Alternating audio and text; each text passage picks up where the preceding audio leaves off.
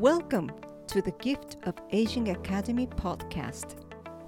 はじめましてライフコーチあやこです。50歳を過ぎたあなたは5年後10年後20年後の自分はどうなっていると思いますか？たとえ今のあなたが不安や焦りでいっぱいでも大丈夫です。このポッドキャストはそんなあなたのためのサードプレイス。いつまでも成長して自分らしく生きて自分も周りも幸せになる今日からそんな毎日を過ごしていきませんか？Let's get started!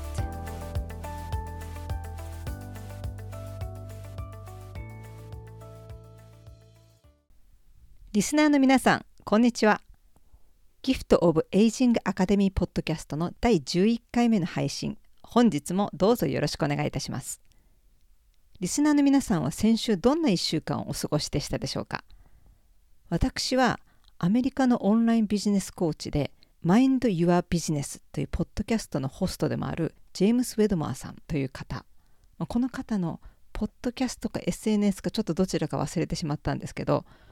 ちょっと前にアメリカのテレビドラマをすごく推していたので見てみたんですね。題名は The Bear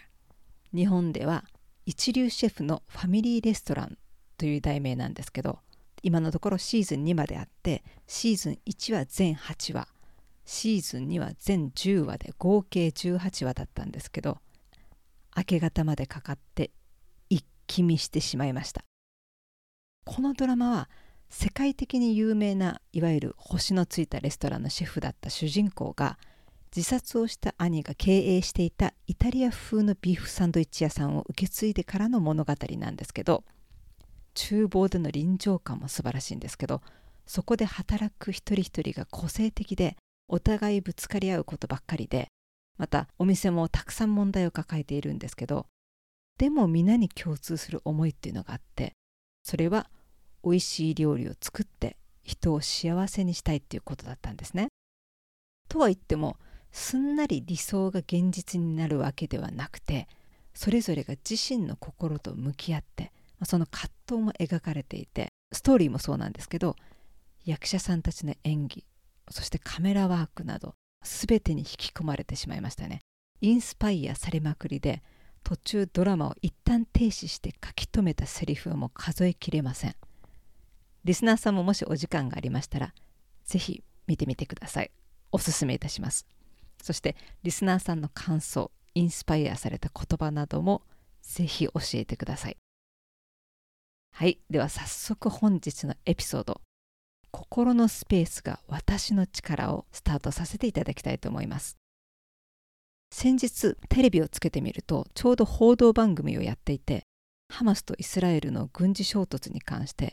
世界的ベストセラーにもなっているサピエンス全史などの著者でありイスラエルの歴史学者でもあるユバル・ノア・ハラリさんがインタビューに答えていたんで見てみたんですね。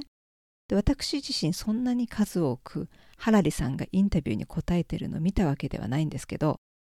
ハラリさんが歴史学者として普段インタビューに答えてる時っていうのはどちらかというと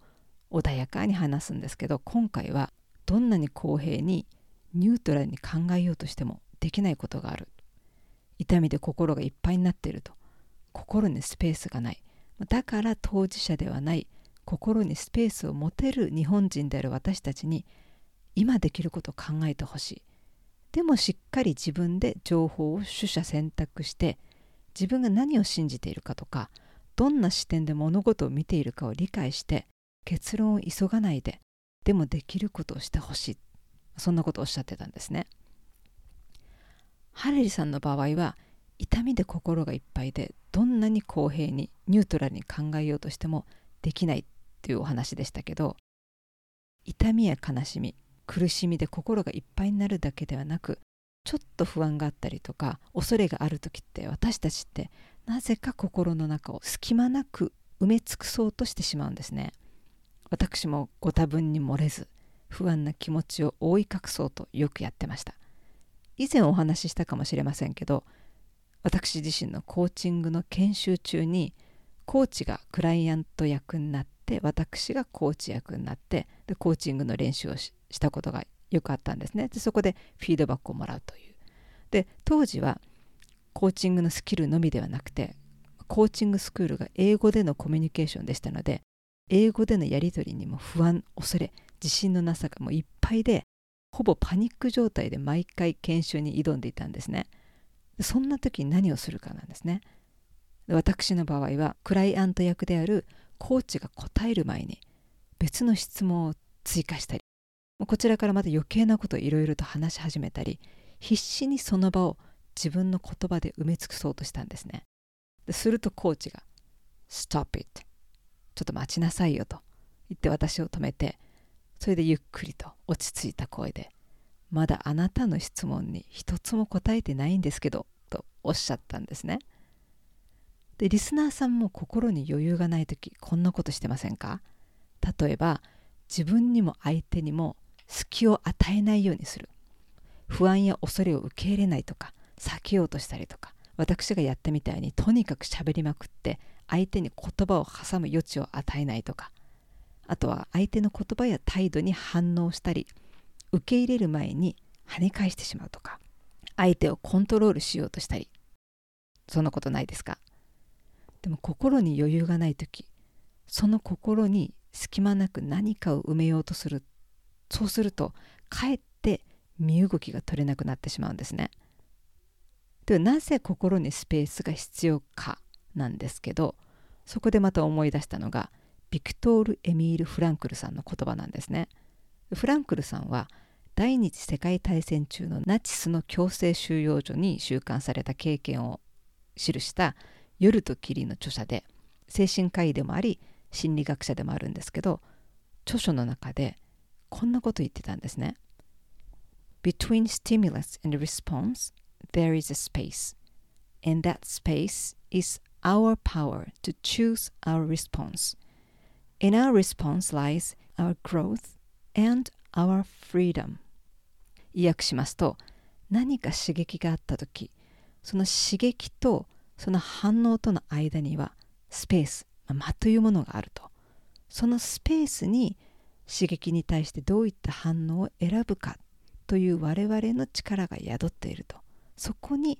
成長や自由っていうものがあるんだと。これって私たちの普段の生活の中でも同じことが言えるんじゃないかなと思ったんですね。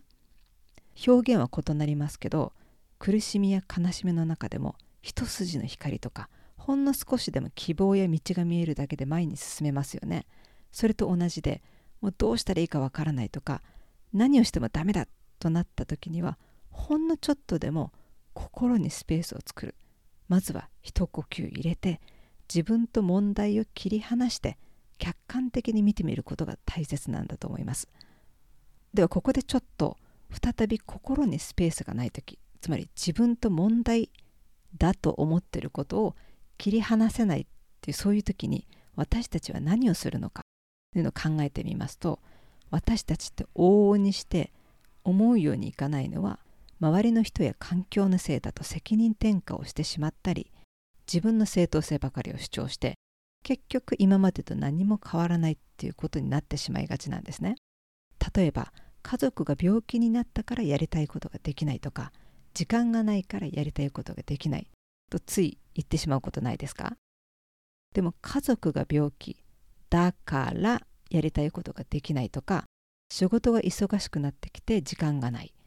だからやりたいことができないっていうわけではないんですね。自分が問題だと思っていることと自分自身の間にスペースを置いてみることが必要で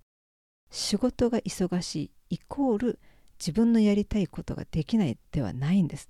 それぞれは全く別物だということですね。そう捉え直すことで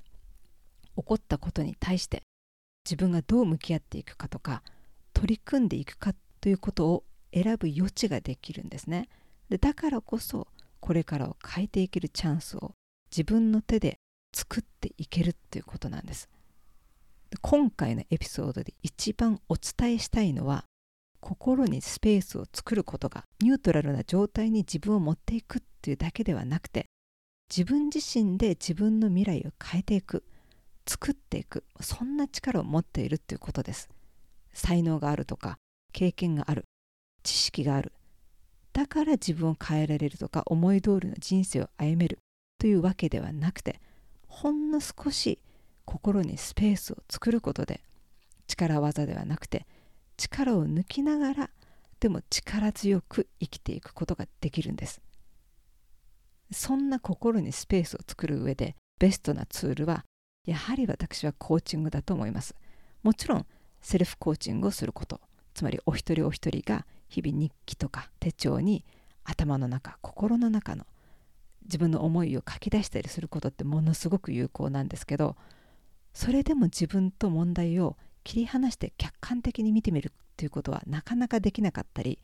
自分の思い込みに気づけないことも結構あるんですね。ニュートラルな視点でいると思っても知らず知らずのうちにバイアスをかけて色眼鏡で物事を見てしまうということもありますし冒頭でお話ししたハラリさんのように当事者になると心がもういっぱいいっぱいもう埋め尽くされてしまって身動きが取れなくなるってこともあるんですね。で環境や自分の体を整えるのと同じように心にスペース余裕を持つことがこれからも人生を楽しむ上で絶対に必要なものだと確信しておりますので是非リスナーさんも一度コーチングについて調べたり本を読んだり知識を入れるだけではなくて実際にコーチングを受けてみてください経験に勝るものはありませんということで本日も最後までお聴きいただきありがとうございました。これからも聞き続けてみてもいいかなという方はぜひこのポッドキャストのフォローをよろしくお願いいたします。また感想や Apple Podcast のレビューもお待ちしております。それともう一つご案内です。アラフィフ女性のための5日間無料ミニ講座。これからの私の始め方をまだ受け取っていない方はぜひメルマガ登録して受け取ってください。このミニ講座ではこれから年を重ねていくことに対する漠然とした不安を持っているとか仕事や家庭でやらなければいけないことがあってついまだ先のこととその不安を解消することは後回しにしてしまうとか頭の中はいつもぐるぐる回っているけど何から始めたらいいのかわからないっていう方に5日間毎日メールをお届けして必要なステップをお伝えしています。メルマガ登録はウェブサイトまたはインスタグラムのプロフィール画面からでも登録できます。はい。それでは今日もいってらっしゃい。